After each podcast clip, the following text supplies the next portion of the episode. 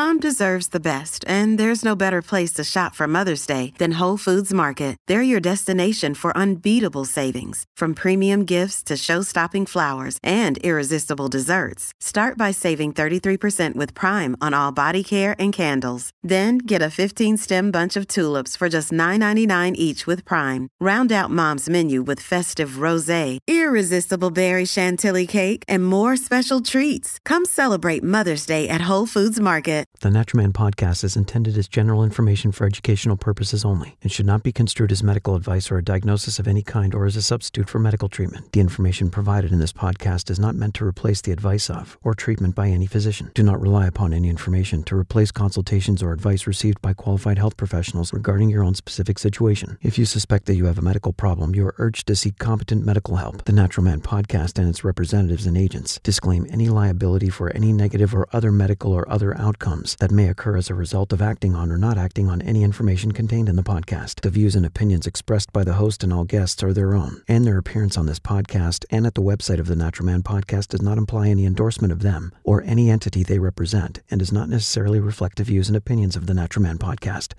This is the Natural Man Podcast.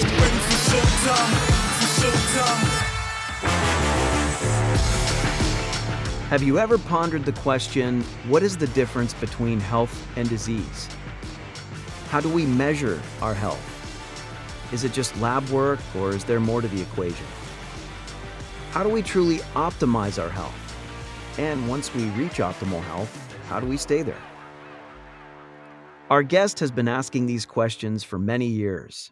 He's a PhD neuroscientist, biochemist, synthetic organic chemist, inventor, and clinical research expert. In 1999, he invented a patented diagnostic technology that made it possible to monitor human biochemistry comprehensively for the first time in history. His innovations led to an extensive patent portfolio of diagnostic tests for early detection and screening of diseases such as cancers, autism, multiple sclerosis, Parkinson's, ALS, Alzheimer's, dementia, bipolar disease, schizophrenia, unipolar depression, cardiovascular disease, and others. We are pleased to have on the podcast today. I'm very excited, Dr. Dayan Goodenowe. Dr. Goodenowe, thanks for being here. You got a very impressive resume. Well, thank you, Mike. I'm really happy to be here and and discuss these important topics with your viewers. Yeah, it's or your listeners, if if you will.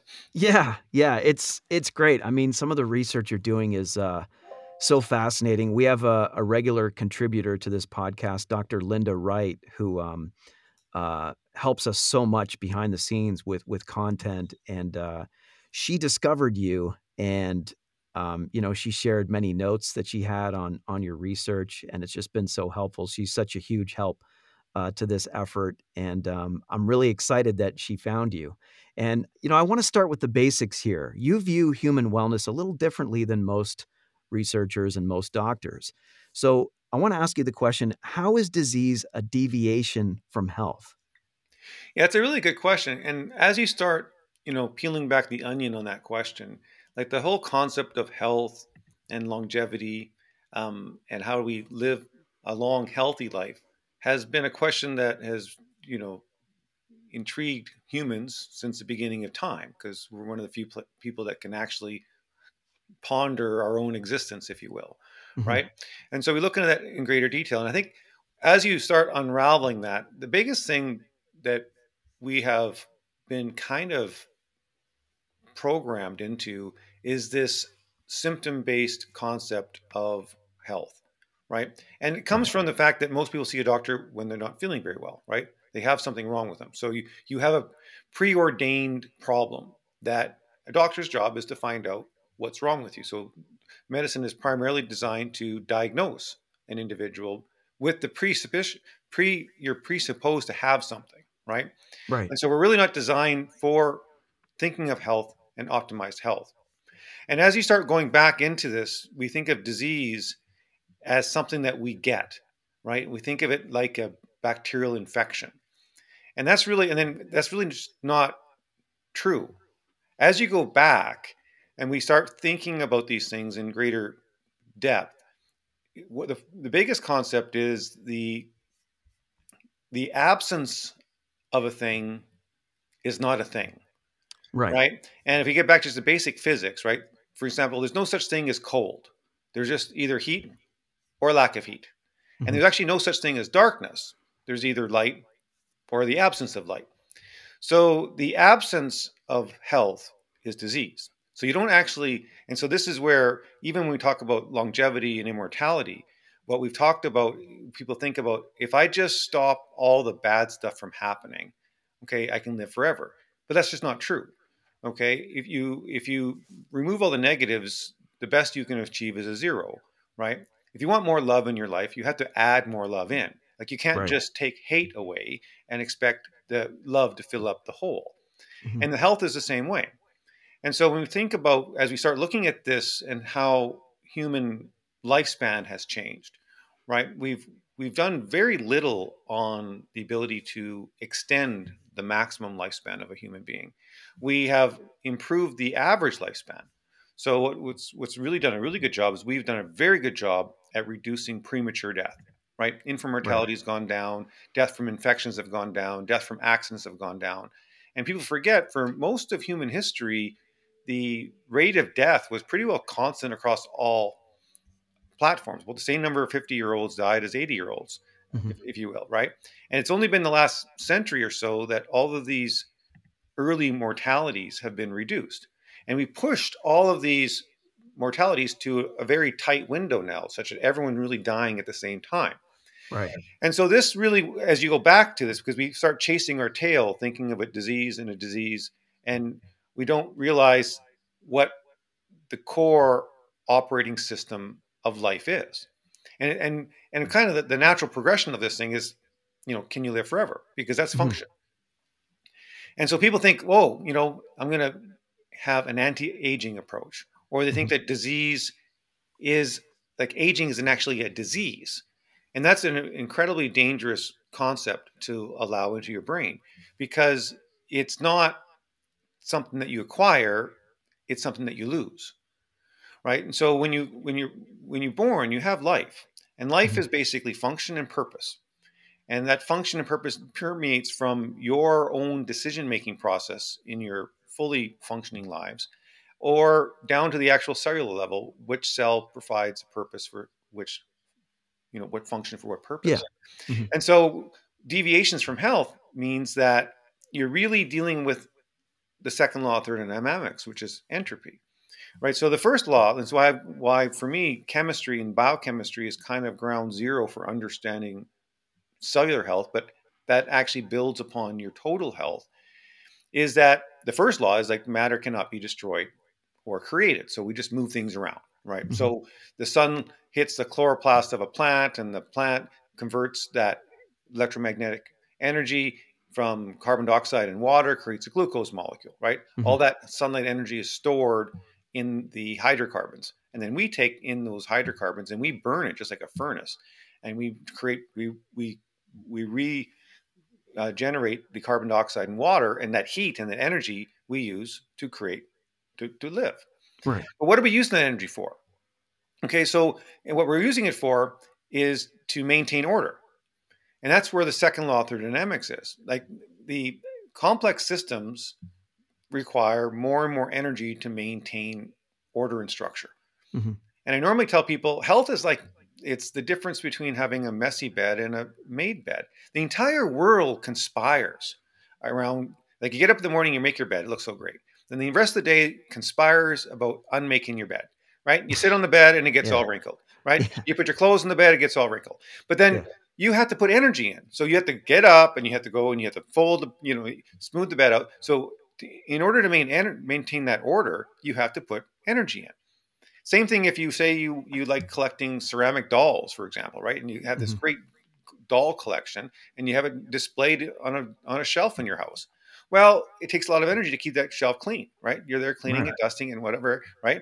And then sooner or later, five years, ten years, you know, you get tired of cleaning your shelf, and and you get this dust accumulating. So that is the universe around us. Like your house will will degenerate into to chaos if you don't continually put energy back in. Right. And so that's really where the health deviation comes from. So you don't like we we lose that order. And the question is, is how do we maintain that structure and order indefinitely? And the way to do that is first of all understand when things deviate from normal and then be able to apply strategic energy. And this is where the purposefulness and the function are an interplay. And we forget about this as we get older because for the first, say, 50 years or so of our lives, our purpose is pretty well determined for us by our society, right?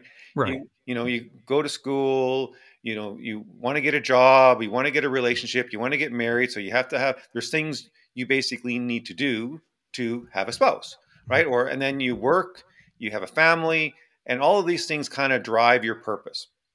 Yeah. And it, and we, and we say, oh, that's all stressful and I can't wait till I retire because this is, a, but we forget that that purpose is what has been driving you to do things. And the function of your body will adapt to it. And this is the other part of longevity and maintaining health that's so critical for people to understand. The other false concept that we fall into is this evolution versus adaptation. Okay, evolution takes this very passive approach where some infinite amount of time of random mutations of, of, of gain of function has somehow created this organism of us that has no self direction associated with it. And that's fundamentally just not true. Like if you think mm-hmm. about just a human body itself, every single cell of your body has exactly the same DNA, okay, but it performs different functions. Right. Okay, so the, your your cardiac myocyte versus a neuron versus a lung cell versus an adipose tissue storing energy. Okay, these all have the exact same DNA, but they have adapted to a purpose. They've they've or a function. Okay, just like humans can do an incredibly various things. Like you and I can be having a conversation like this. People are policemen mm-hmm. are doing their job. Person mm-hmm. working at the grocery store is doing their job, and they become skilled at it. They become adapted. They they learn based upon the environment around them but it's dependent upon the function. And so this is the other part that because we have the the wellness clinic in Canada where we're dealing with more severe illnesses and we deal with late stage illnesses from a trauma perspective because mm-hmm. sometimes purposefulness is really important. And human beings, I know we're getting really philosoph- philosophical, but human beings are one of the few organisms that actually commit suicide, right? Hmm. So and so if you commit, if for a human being to basically kill themselves means that they have reached a point of no purpose, right? They, they, and so that tells you how powerful purpose is in driving our life because mm-hmm. it's so powerful that people will actually kill themselves for a lack of purpose or lack of feeling that they are important enough to be alive. Right.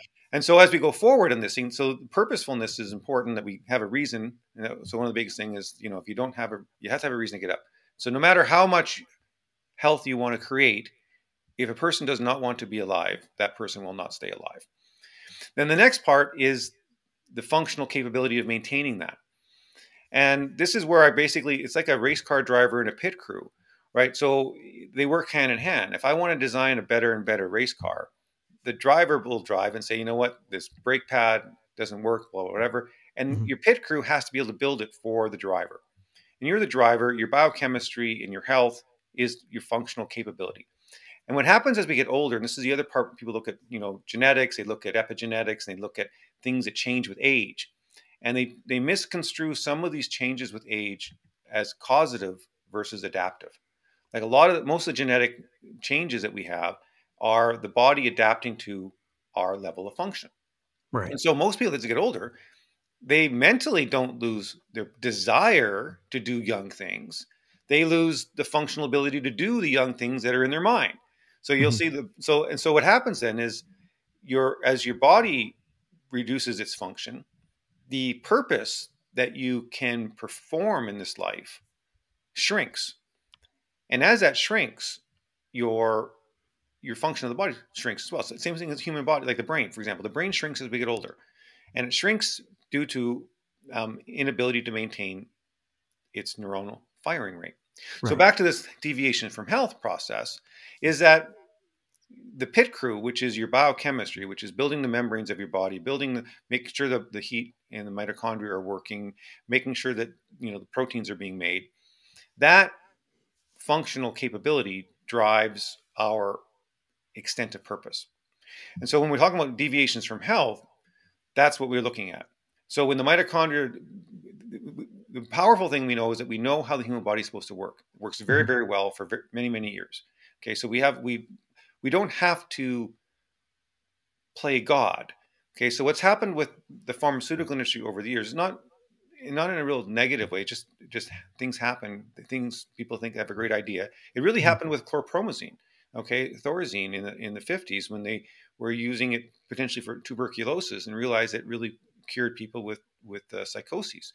And Mhm. so and people forget we used to have we used to have psychiatric hospitals virtually on every corner in this country. Like we and so this drug was developed and say we had you know penicillins you know in the decades before that so this Yeah. mindset that we can block these bad things right and so we come in we stop things right so we take a statin to block cholesterol we take you know you know so on and so forth Yeah. but that is kind of us tinkering with the operating system Right. versus actually saying health means restoring function.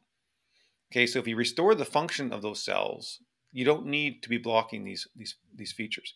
So the, Right. the the deviation from health is basically being able to understand that, and the scientific job is to understand how do I supply the pit crew with the tires and the brake pads and the fuel to make this race car fully functioning. Because if it is, it should last, it should run forever.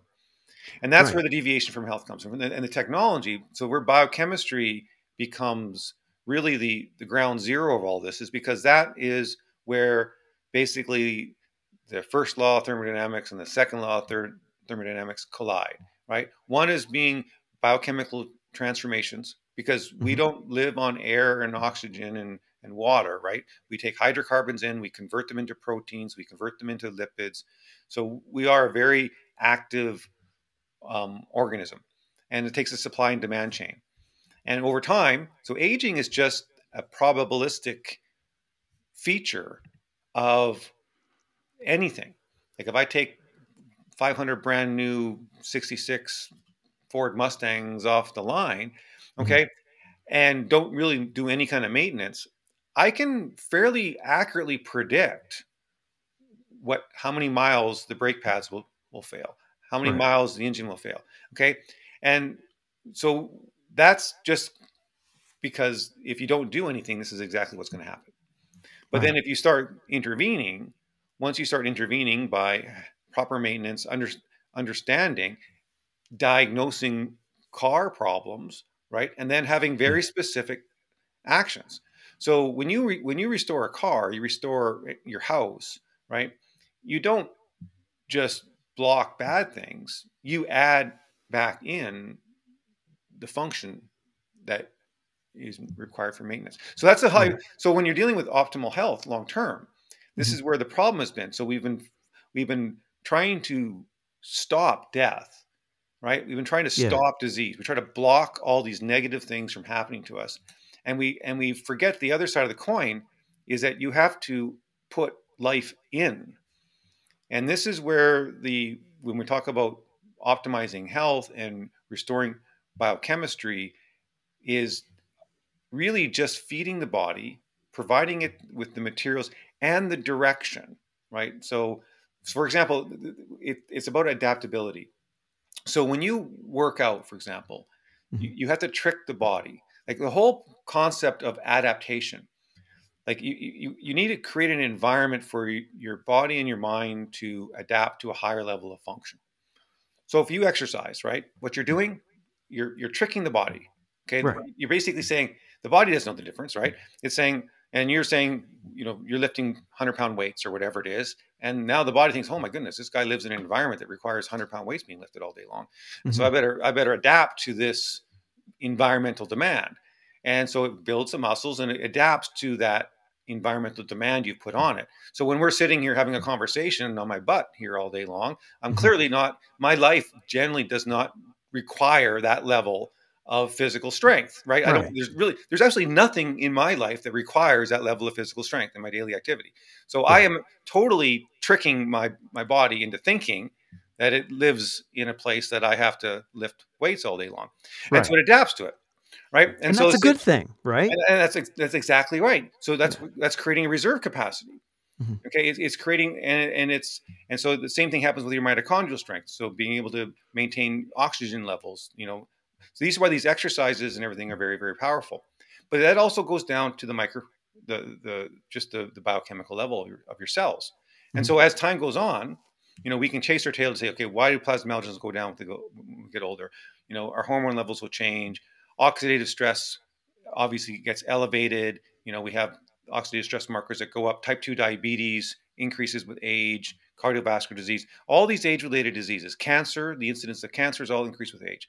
Mhm. And and we say, well, look at that. That's so powerful. Like this, the age is causing all this. Yeah. But no, it's what it is. Is it's it's not the same thing for every person. And even if you take a hundred and ten year old person who dies, okay, the light switch doesn't get turned off. Okay, and their brain and their eyes and their heart and their lungs and their toes, the whole body doesn't instantly die on the same day, right? And so clearly, even a hundred and ten year old person who's dying, eighty percent of their body is still functioning Right. but one critical system isn't.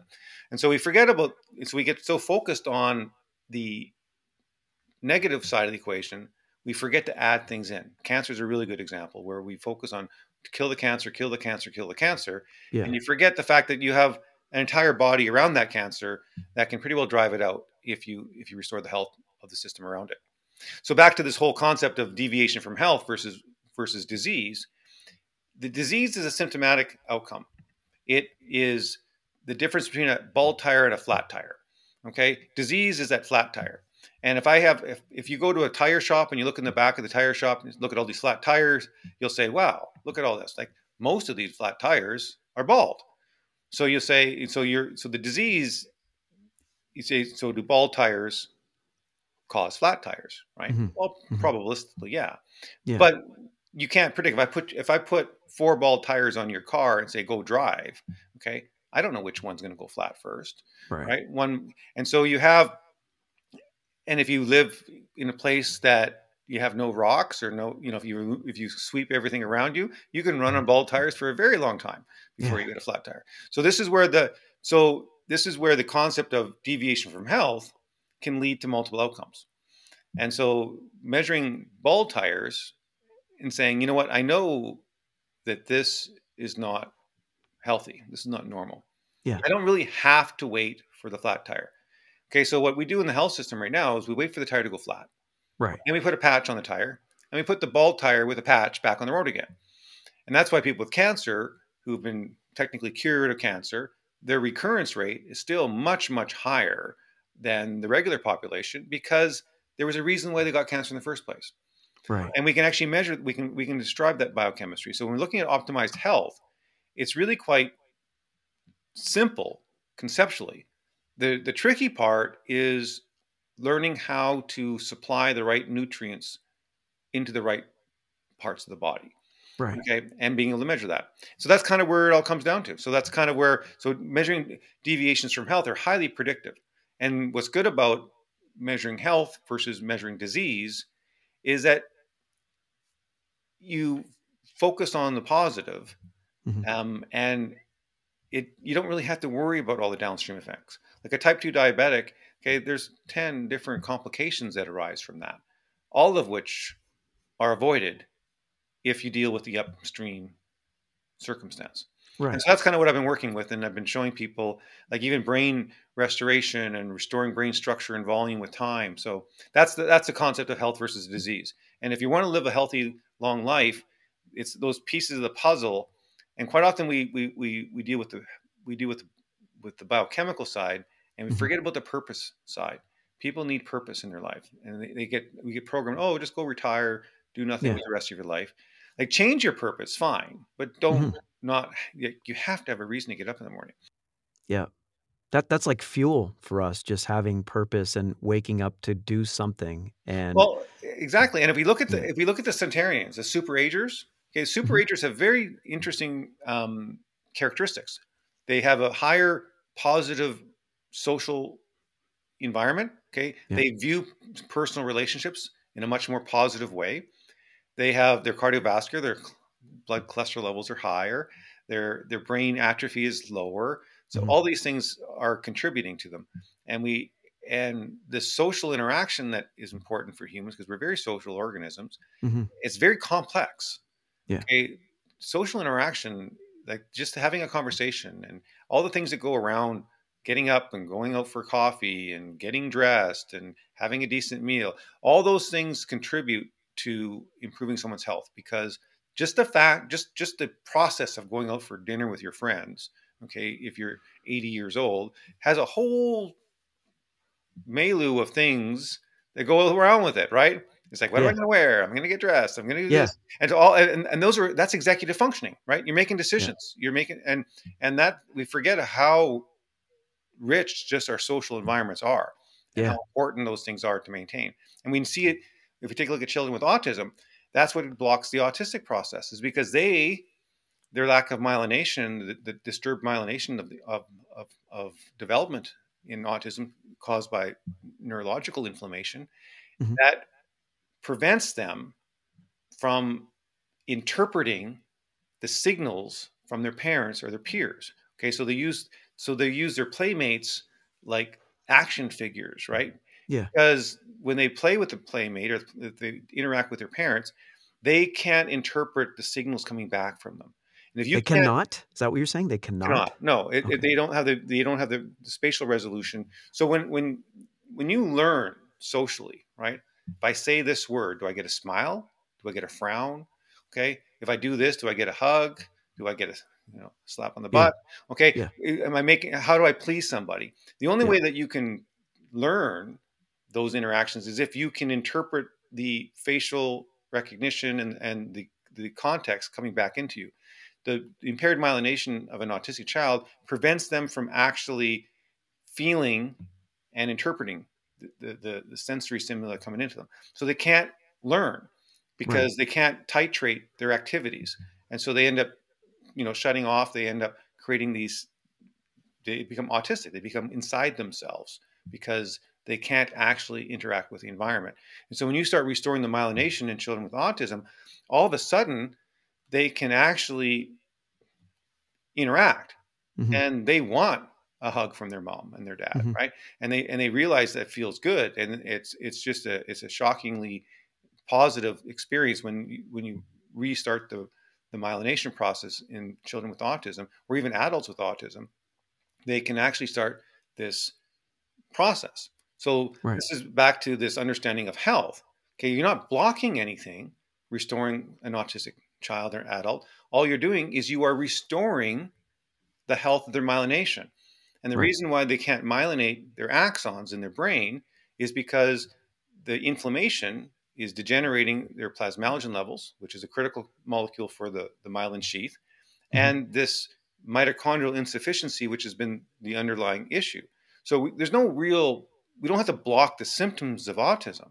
Mhm. Okay, what we have to do is restore the mitochondrial function, restore the myelination function, and all of a sudden, the human body takes care of the rest.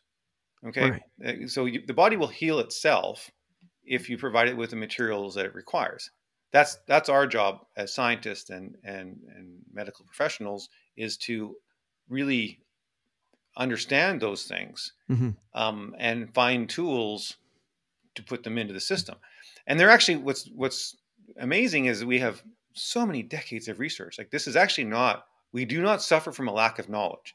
Mhm. Okay, The, the the scientific literature, the scientific studies um, on these various topics are very robust.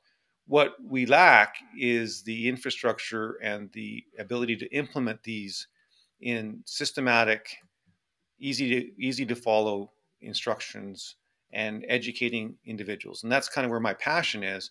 Is you know obviously we do the discovery work, we we invent, we develop things that that aren't available. But the biggest thing is educating people that how to do these simple things. And a lot of them are cheap as dirt, like your N-acetylcysteine to maintain your glutathione levels, the carnitines and the CoQ10s.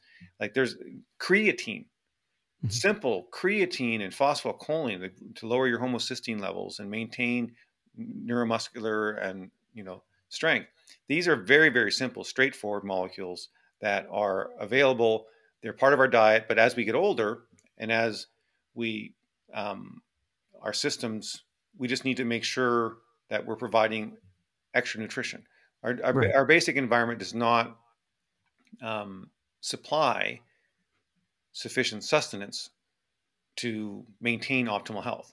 You, you just can't physically eat this um, in a um, and get everything just from pure diet alone. Right.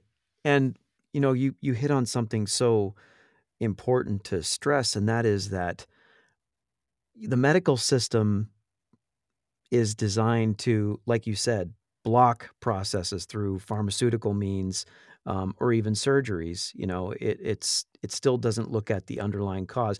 Not to undermine those things we need pharmaceuticals we need surgeries they are life saving in many aspects but the problem if we weigh too much on the pharmaceutical side is that we're blocking metabolic processes whereas research that you're doing and the products that you're designing and engineering and pioneering really um, help support those metabolic processes is that right Yeah, and they go hand in hand, right? It's like the good fences make good neighbors. Like the, Mhm. the, the, the medical community is actually very, very good at Mhm. acute care medicine. Like if you have a heart attack, if you have, okay, a broken bone, like if you have an infection, like our system is actually very, very good at dealing with acute care situations. And it's gotten better and better at, doing that.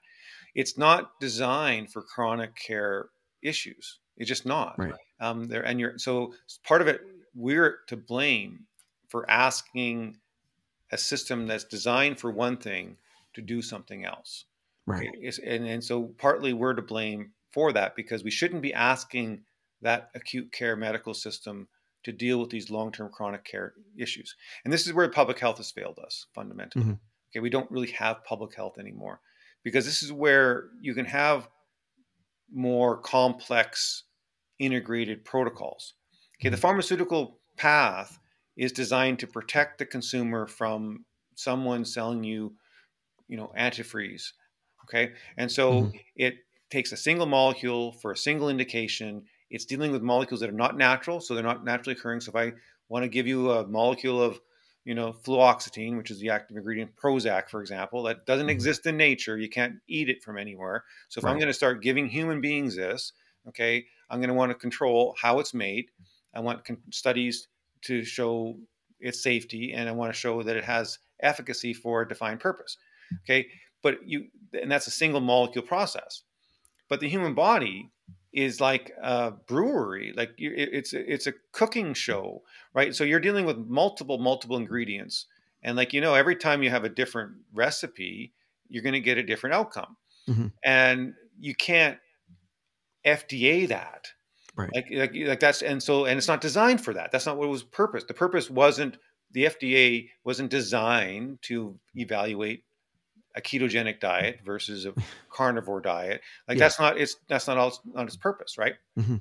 And so people think, you know, we, we can't stand outside and just throw stones at these these institutions. Um, Obviously, and and all institutions will creep to areas that they're not supposed to be in. That's just the nature of any organism that kind of tries to find more and more purpose for itself.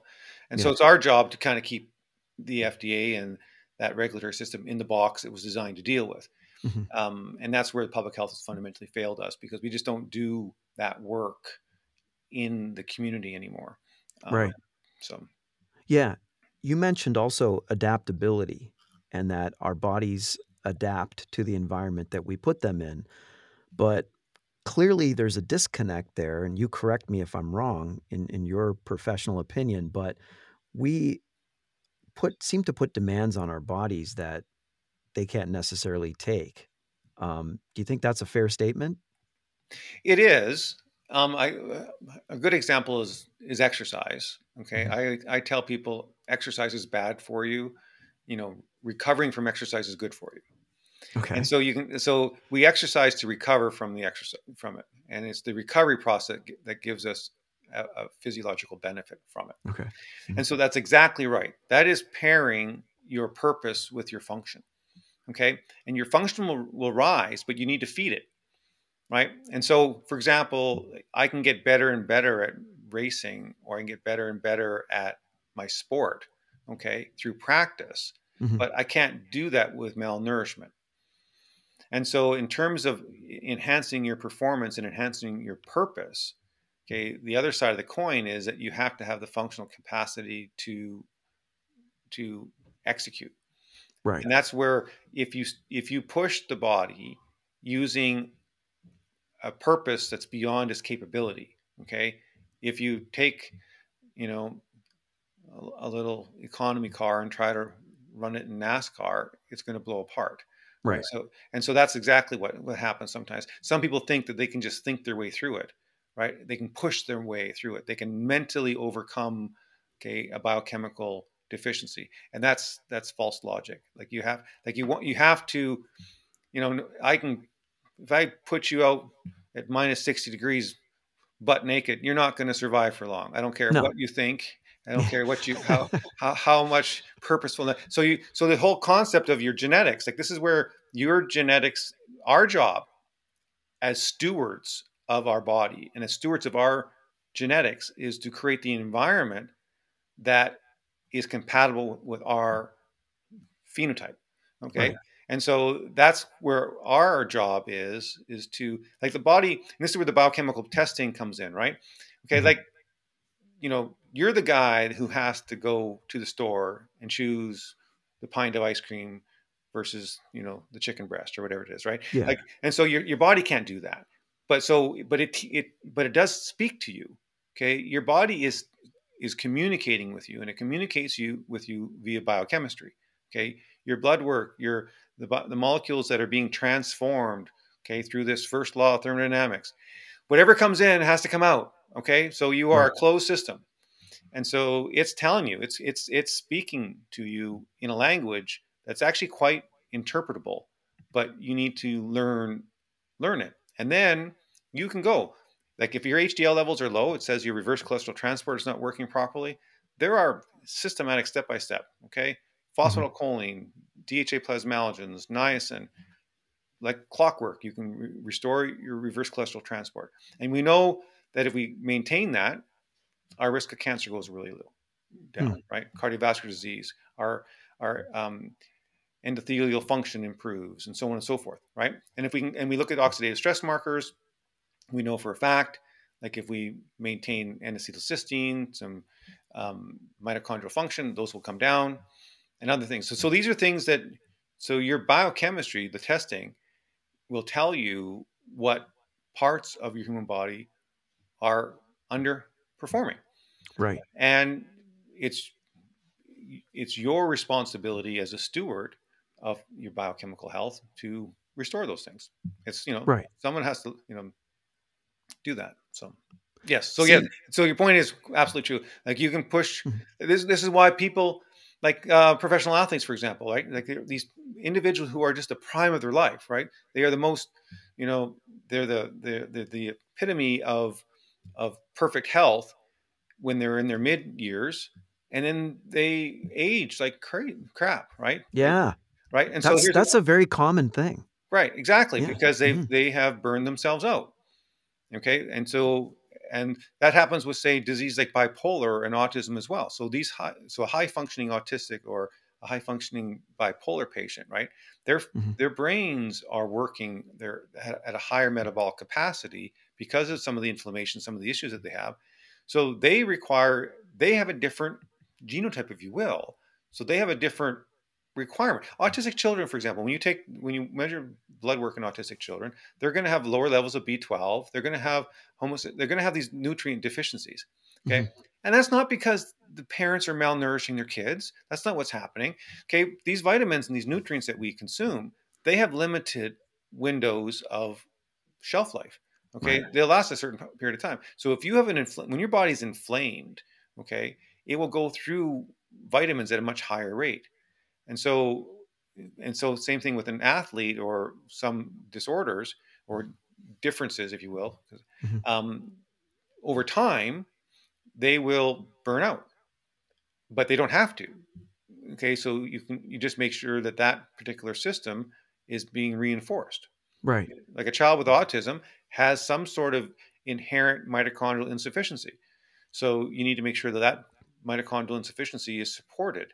so that because they have no reserve capacity Mhm. so if, if if they get an infection if they get a hit in the head they get an adverse reaction to 10 vaccines at once whatever the heck it is right Yeah. it causes an inflammatory trigger that inflammatory trigger doesn't get resolved. It stays, it perpetuates itself and it becomes an autoimmune disease. Same thing with people with long COVID.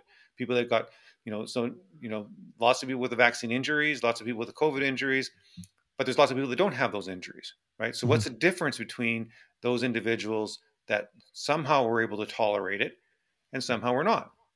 The right. difference is their reserve capacity, their ability to um, adapt to the stress of like so when when, when something has, has occurred do they have the reserve capacity to handle that do you have a savings do you you know creating this metabolic or biochemical savings account if you will right so do you believe that the differentiation in reserve capacities can actually determine which disease somebody might be more susceptible to absolutely yeah really? so well, so the mitochondrial insufficiency, for example. So mm-hmm. virtually all women who get multiple sclerosis have a mitochondrial insufficiency.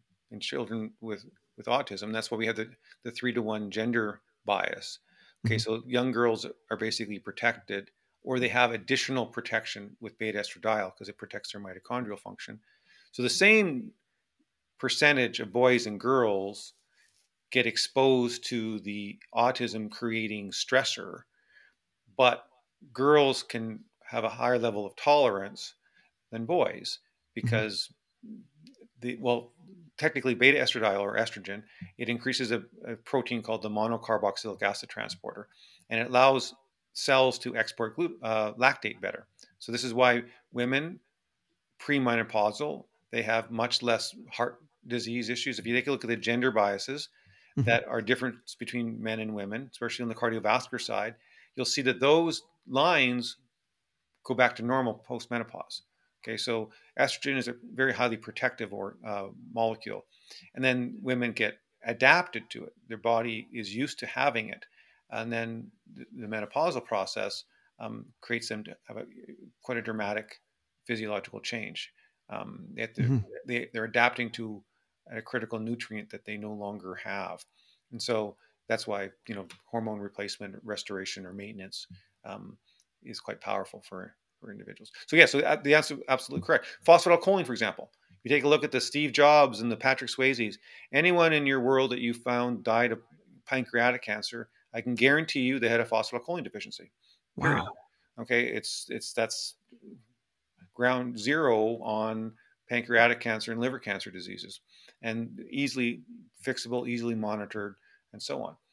Um, breast cancer, ovarian cancer, these are very, very clearly um, mitochondrial related. What happens with them is that it's called extra mitochondrial um, ATP production. So, mm-hmm. And so what, and so the BRCA genotype is a very, this is where different genotypes become really interesting because they do, even though it affects a small portion of the population. So the, the BRCA1 and 2 gene, one of the most disease linked genotypes that we have. Right. And just for our listeners, the BRCA gene is that breast cancer susceptibility gene, correct? Correct. Right. Yeah. And what, what happens when people, when women have a BRCA mutation, BRCA1 or BRCA2, um, that the protein that that gene creates doesn't function properly. Mm-hmm. So you, you, it creates a misfunctioning protein. And only about 5% of all breast cancers are caused by BRCA. Okay, so it's that little, huh? Yeah. Wow. I know it's interesting, right? You don't think yeah. so. So biochemistry contributes to over ninety percent of cancers. Like we can predict over ninety percent of all cancers from biochemical markers alone. Things we can control is what you're saying. Absolutely, absolutely. Wow. And so, so colon cancer, breast, you know, breast cancer, ovarian, the whole nine yards. And I've written extensively, print, um, presented extensively on that. Tens of thousands. That's good news. Tens of That's thousands. good news well, for humanity. Yeah, absolutely. Yeah. And so what happens then in cancer, cancer, the biochemistry phenotype of cancer is, is very clear. And its age association is also very clear because our ability to process glucose changes, okay, with type 2 diabetes type concepts, but not just type 2 diabetes.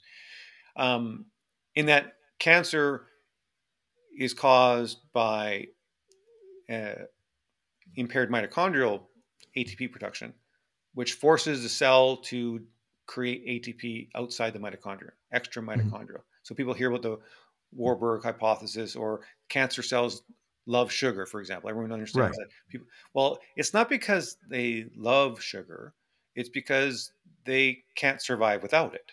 Mhm. Okay, they have been trained to become glucose dependent because they they can't their mitochondria can't provide the ATP that it needs. And since it can't provide the ATP, it gradually adapts to that situation. So Mhm. cancer is an is again, it's an ad- adaptation process. Okay, we create the cancer. Okay, cancer comes from a normal cell that can no longer function normally. So that Mhm. cancer cell has deviated from its healthy state. It doesn't want to be a cancer cell. Okay, Right. it doesn't. It has no choice but to become one, right? And you're not born with it. So since you're not born with cancer, you, you your cells become cancerous. By definition, those cells have um, deviated from their purpose and function and, health. And so to put cancer back in the box is actually biochemically pretty straightforward. And and so you need to restore the fasting state. So fasting cells can't become cancerous. So for Mhm. example, you virtually never hear of cancer in skeletal muscle or the heart. Okay. Cells that require that that rely like 80, 90% on fatty acid metabolism never become cancers. And so as we get older, we lose skeletal muscle mass, sarcopenia, you know, muscle wasting gets involved in that. Yeah. And then, you know, just statistical probabilities. Like you, you have a large group of people, like even, you know, the cancer rates are still small percentages of the overall population. Cumulatively, they, they build up. Right. Um, but they're not um, like they're still a relatively small percentage. And so that's because statistically now, if you, you get the right environment, the right susceptibility, um, then you're going to get that trigger. And that's the other thing. All diseases require two components. One is a susceptibility factor, and the other is a trigger factor. Okay, so back to this bald tire, flat tire analogy. Right. Like if you have a brand new tire, okay, you your susceptibility to a flat is low. Doesn't mean it's impossible. If you hit the right nail, you can blow a brand new tire, okay? But probabilistically, it's going to be a, a bald tire that's more likely to become flat. Mhm. So a bald tire, the trigger, the size of nail required to cause a flat is much smaller. And that's all diseases are like that. And so for autism, for example, the you're dealing with a bunch of children that are running on bald tires. And so Right. just a, a small trigger can cause it. Whereas children that have a higher level of resilience, they get the exact same trigger, they deal with it, it goes away, and they never get autism. And so that's why all disease and so building this reserve capacity is so critical. And we and that's what's so powerful about human biochemistry is that we have all of these studies. We've we've every time I do a study on Parkinson's or ALS, okay, there's always going to be a control arm, right? There's always a healthy, normal control arm that we use Mhm. as a comparative. So we know Mhm. what health is, okay, and and we get so like the medical community has been so focused on diagnosing disease, which is fine. You want that. That's not a negative thing, but they've forgotten that it also the other side of the coin is just diagnosing deviation from health. Right. Okay, so we know what healthy systems are supposed to be, and so when it deviates from that, and we and then we can we can link those deviations to multiple outcomes. So you mentioned deviation from health, and we've been exploring that a lot in this conversation. What are some basic takeaways people can take from what we're discussing here? I know there's not a one size fits all necessarily. We're different genetically, we have different predispositions, uh, we have different environments. But what are some building blocks that you would recommend to somebody out there who just wants to maintain that wellness and prevent disease? That's a great question. You know, and it's actually not that complicated. So so that's what so at Prodrome Science and then at the Dr. Goodenowe Research group that we have, um, I have a blood test called Prodrome Scan. And it's kind of my list of greatest hits from the tens of thousands of blood samples that we've analyzed. Mhm. And so when you talk about what are those core components, what are the, what are the key things? So one is your membrane structure of the body. Okay, what gives you physical three-dimensional structure is membranes. You have 30 trillion cells, and you have about 30 trillion more in your gut. Each one of those three dimensional constructs, if you will, are covered with a biological membrane. And that biological membrane is not made of plaster and wood, it's made of actual biological material, and the material is called phospholipids. And these phospholipids create a phospholipid bilayer. Mm-hmm. And it's critical that you have the well nutrition of those molecules. The big one is phosphatidylcholine. Critical thing, we don't measure it properly. So when choline levels get low, reverse cholesterol transport is disrupted, membrane structure is disrupted, lots of things that are associated with that. Plasmalogen levels, which is a type of phospholipid, it's like a modifier of your membranes. Mm-hmm. It's a critical molecule that your body has to make. 20 to 30% of your brain, 50% of your membrane of your heart, high concentrations in your lung, your kidneys, they're, they're everywhere. But your body makes them and very significant amounts of it. And what's happened with COVID, what's happened with these autoimmunes is that this chronic inflammation has really depleted people of these plasmalogens. And we're seeing so much more of that. So you want to make sure you've maintained your plasmalogen levels um, in your body. Then your fatty acid distributions, people know a little bit about that. There's certain molecules that your gut microbiome make called mm-hmm. um, gastrointestinal tract acids that are highly linked to inflammation, but also to colon cancer and pancreatic cancer. Those are easily screened. Breast cancer, ovarian cancer, you can the risk for those is this fatty acid elongation, which is basically mitochondrial. So your mitochondria is like an engine. It right. takes in hydrocarbons and it takes in oxygen and it burns it just like the carburetor in your car or your fuel injection, and you get carbon dioxide and water coming out. Mm-hmm. And the fuel, the actual, you know, fuel of the mitochondria is a little molecule called acetyl CoA, little two carbon molecule. That's what runs the entire body. Hmm. And that's what we use to generate the CO2 and, and water from. But can we take that, that acetyl col acetyl CoA?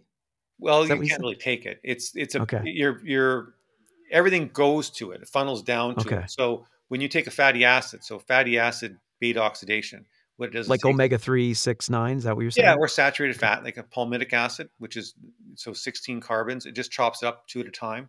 okay. it creates these little two carbon units.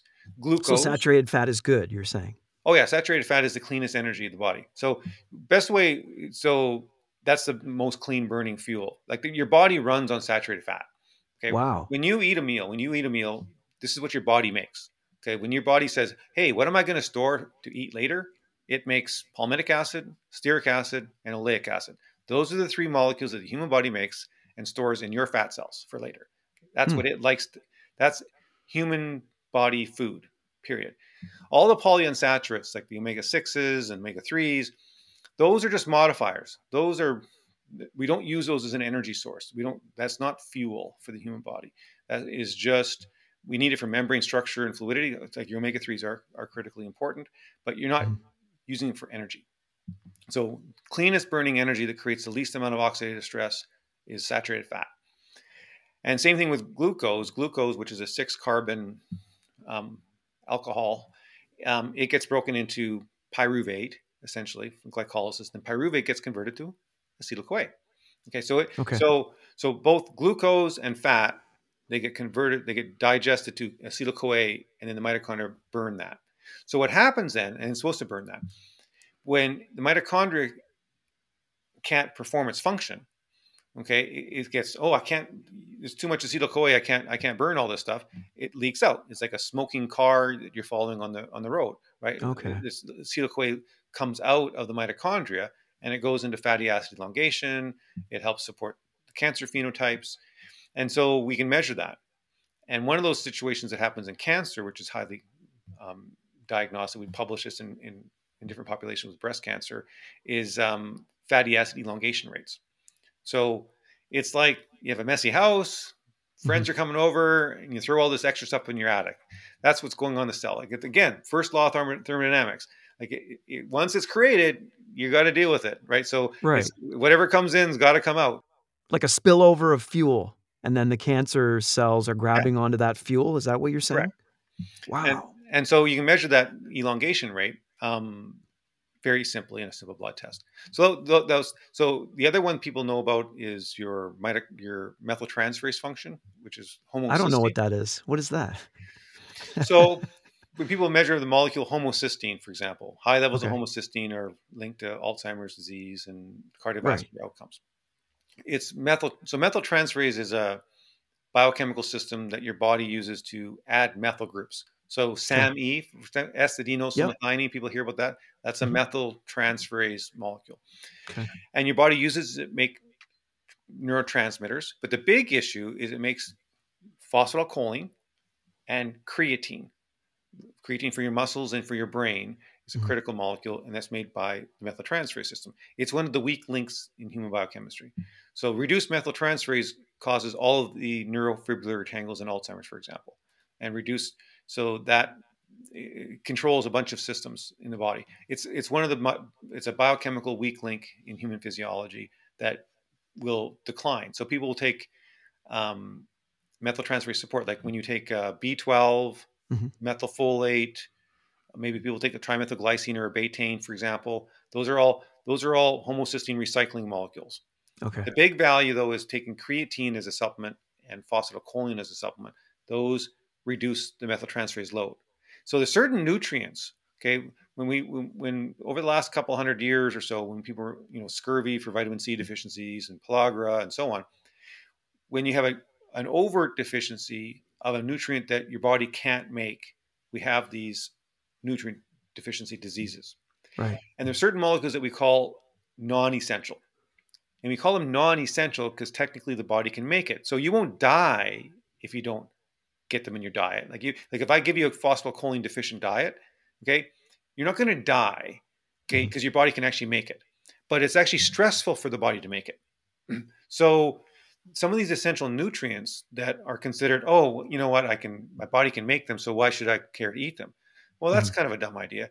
Like so you want to actually provide high uh, demand molecules exogenously in your food supply. So if you Mhm. take phosphatidylcholine and creatine supplements, your homocysteine levels will be low because what you've done is you've reduced that load and that demand on your body. So the methyltransferase system is a critical system. Mitochondrial system, very easy to measure. The big molecules for that is your simple B vitamins. We forget. Like these vitamins have been around for hundred years for a reason, right? Right. Your your your your thiamine and your riboflavin and good old fashioned niacin. These are things that your body uses. Okay, so the B, basic B vitamins, and then these other nutrients. So when, when a child is getting breast milk from the mother, so breast milk is about 80% whey protein, 20% casein, and then it has plasmalogens in breast milk, which is very interesting. Mhm. Um, but the whey protein has good levels of what's called sulfur amino acids. So the cysteine that we talk about, um, that goes the N-acetylcysteine that is used for glutathione levels. Like there's there's like our food supply basically is designed to get most things, and hopefully if your body is healthy, like you can kind of build up reserve capacities of them, right?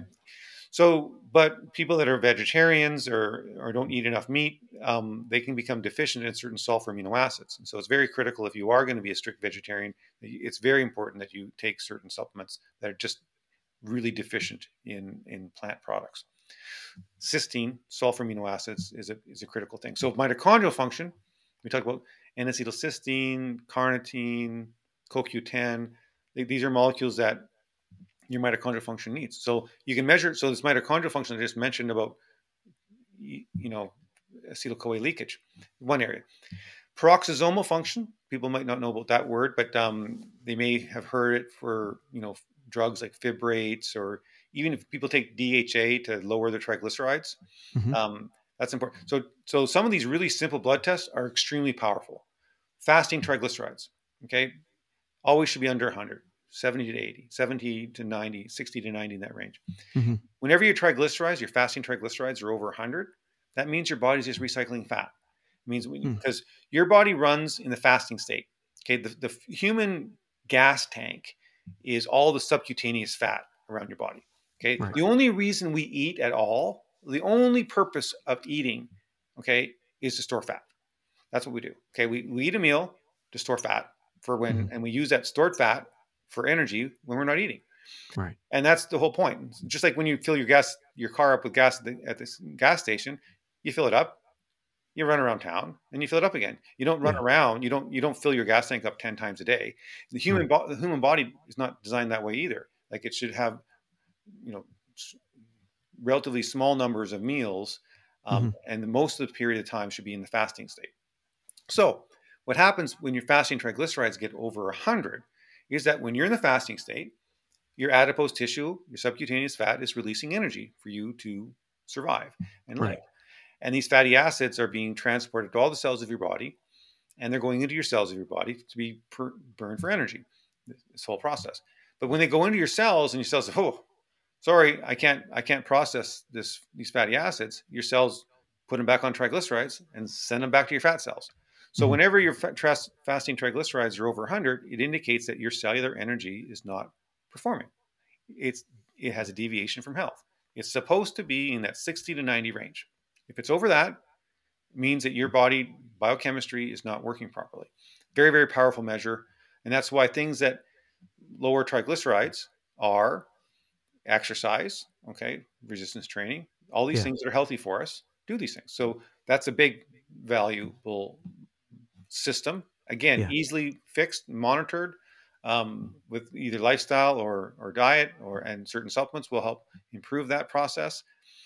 And then cholesterol. We talked, you know, cholesterol is a big one. Cholesterol transport.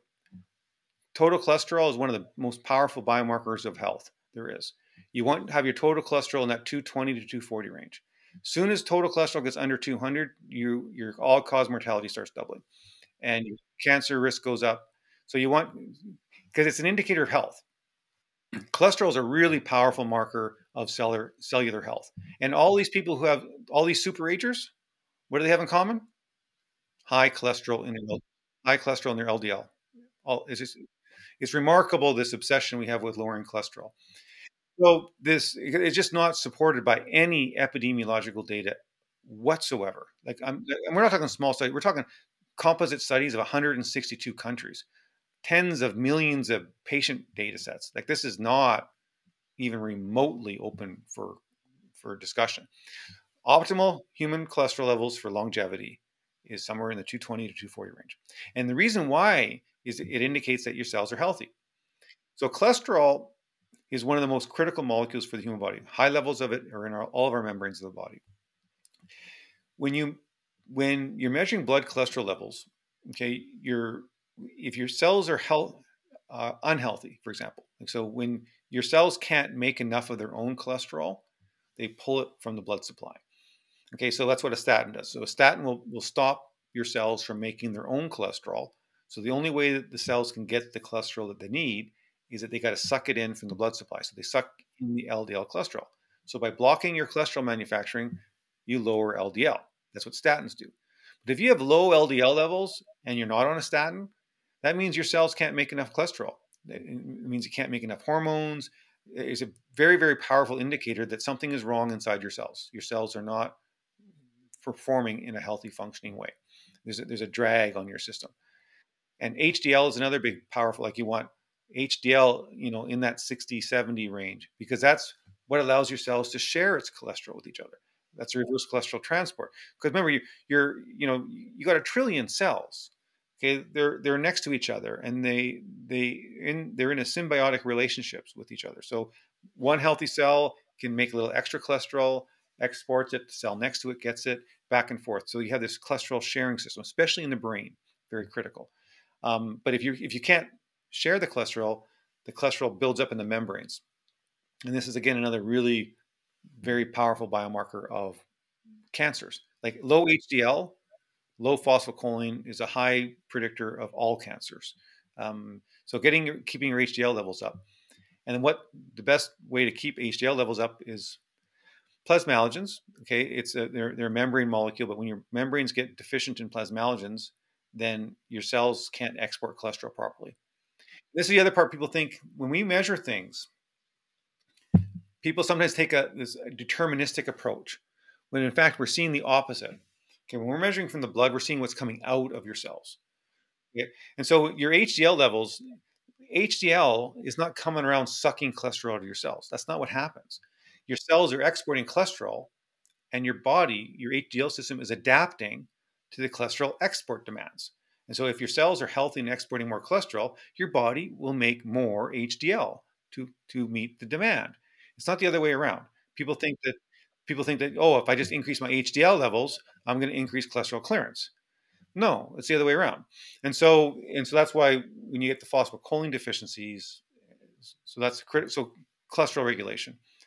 The other thing with aging that we forget, two other very important biomarkers that are extremely cheap to get in your regular your thing. I just organize them in a nice, uh, you know, report structure. Is creatinine. So creatinine is a molecule people measure for kidney function, renal clearance rates. And if you have high levels of creatinine, it indicates you could have renal failure issues, which is fine. It works for that. But the more important part is if you have low levels. Okay, low levels of creatinine means that you are creatine deficient, but it also means you're in a muscle wasting space. It means that you're not making enough creatine for your muscles and your brain. Low creatinine is actually a much more dangerous risk factor than high creatinine. And in fact, mm. if you have high creatinine, it mm. says that your kidneys aren't functioning properly. It's even more important that you take creatine supplements because your kidneys are responsible for making your your creatine. So that's another very powerful marker. Maintain so you're not in sarcopenia. And the other last one that I tell people is very easy to measure is uric acid. We use uric acid for gout. That's what it's been used for. But really, the more important aspect of uric acid is low levels of uric acid because it indicates if you're NAD deficient. So a lot of people looking at NAD optimization. So those are so you have from a biochemical perspective, you know, there these sounds like a lot, but it's actually just some core systems that are what I would consider the you know the the, the high priority molecules. And if you can get those systems, if you can get your mitochondrial work, your membrane structure working, um, methyltransferase, cholesterol regulation, if those systems are working, you're going to be a pretty healthy person. That is fantastic. Wow. Um, I, hate to say this, but we're out of time. Oh yeah, but uh, I, I, I really hope. I mean, we haven't even scratched the surface of this stuff, and I would love to have you back, Doctor Goodenowe, if you would join us again on a future episode, just so yeah, we sure. can unpack this. Well, that's great. Real quick though, can you tell people how they can find you and your work? So, so supplements are available at prodrome.com. And then mm-hmm. my research and my clinical trial stuff and our clinics and are found at drgoodenowe.com. So all the educational components and, and all of our research is done at, at drgoodenowe.com. That's great. I'll make sure to include that in the show notes too. Excellent. Well, thanks, all right. Mike. Yeah, definitely. Thank you, Dr. Goodenowe. Yes. And that'll do it for this edition of the Natural Man Podcast. Make sure you subscribe and check us out at Natural Man Podcast. I can't talk today. Make sure you subscribe at naturalmanpodcast.com to check out our other episodes. Until next time, I'm Mike Sea. Stay healthy. This has been the Natural Man Podcast. Check us out, naturalmanpodcast.com. Hey, listeners, I'm Christy. And I'm Melissa. And this is Buried Motives, where we dig deep into the details of some of the most gruesome dirtbag murderers. She said she enjoyed hurting things that can't fight back. And that is a disturbing view into the mind of a murderer and such a dirtbag. Yeah, that's not even strong enough words. This is totally a recipe for disaster. And not to justify whatever is going to happen, but you can totally understand and see how this would be in the works. If you were only to look at what she did later on and not know any of that history, she would appear like off the wall crazy. Oh, 100%. Because we're not even close to getting to the end yet. But you can just see this pattern and all this kind of stuff developing in her, which is what we're here for. We're digging deep. Join us each Thursday as we unearth the dirt bags that live among us and the motives buried there. Hope you join us as we exhume the truth. The Podcast Super Friends is a monthly meeting of five podcast producers. Hi, I'm Katherine O'Brien from Branch Out Programs in Baton Rouge, Louisiana. I'm John Gay from Jag and Detroit Podcasts. I'm Matt Cundill from the Sound Off Podcast Network. I'm David Yas from Pod 617, the Boston Podcast Network. And I'm Johnny Peterson from Straight Up Podcasts. Together, they form the Podcast Super Friends, an alliance of podcast masterminds sharing best practices, insights, and discussions to help make you a better podcaster. Follow or subscribe to the show on Apple Podcasts, Spotify, Google Podcasts, or at soundoff.network. Another Sound Off Media Company podcast.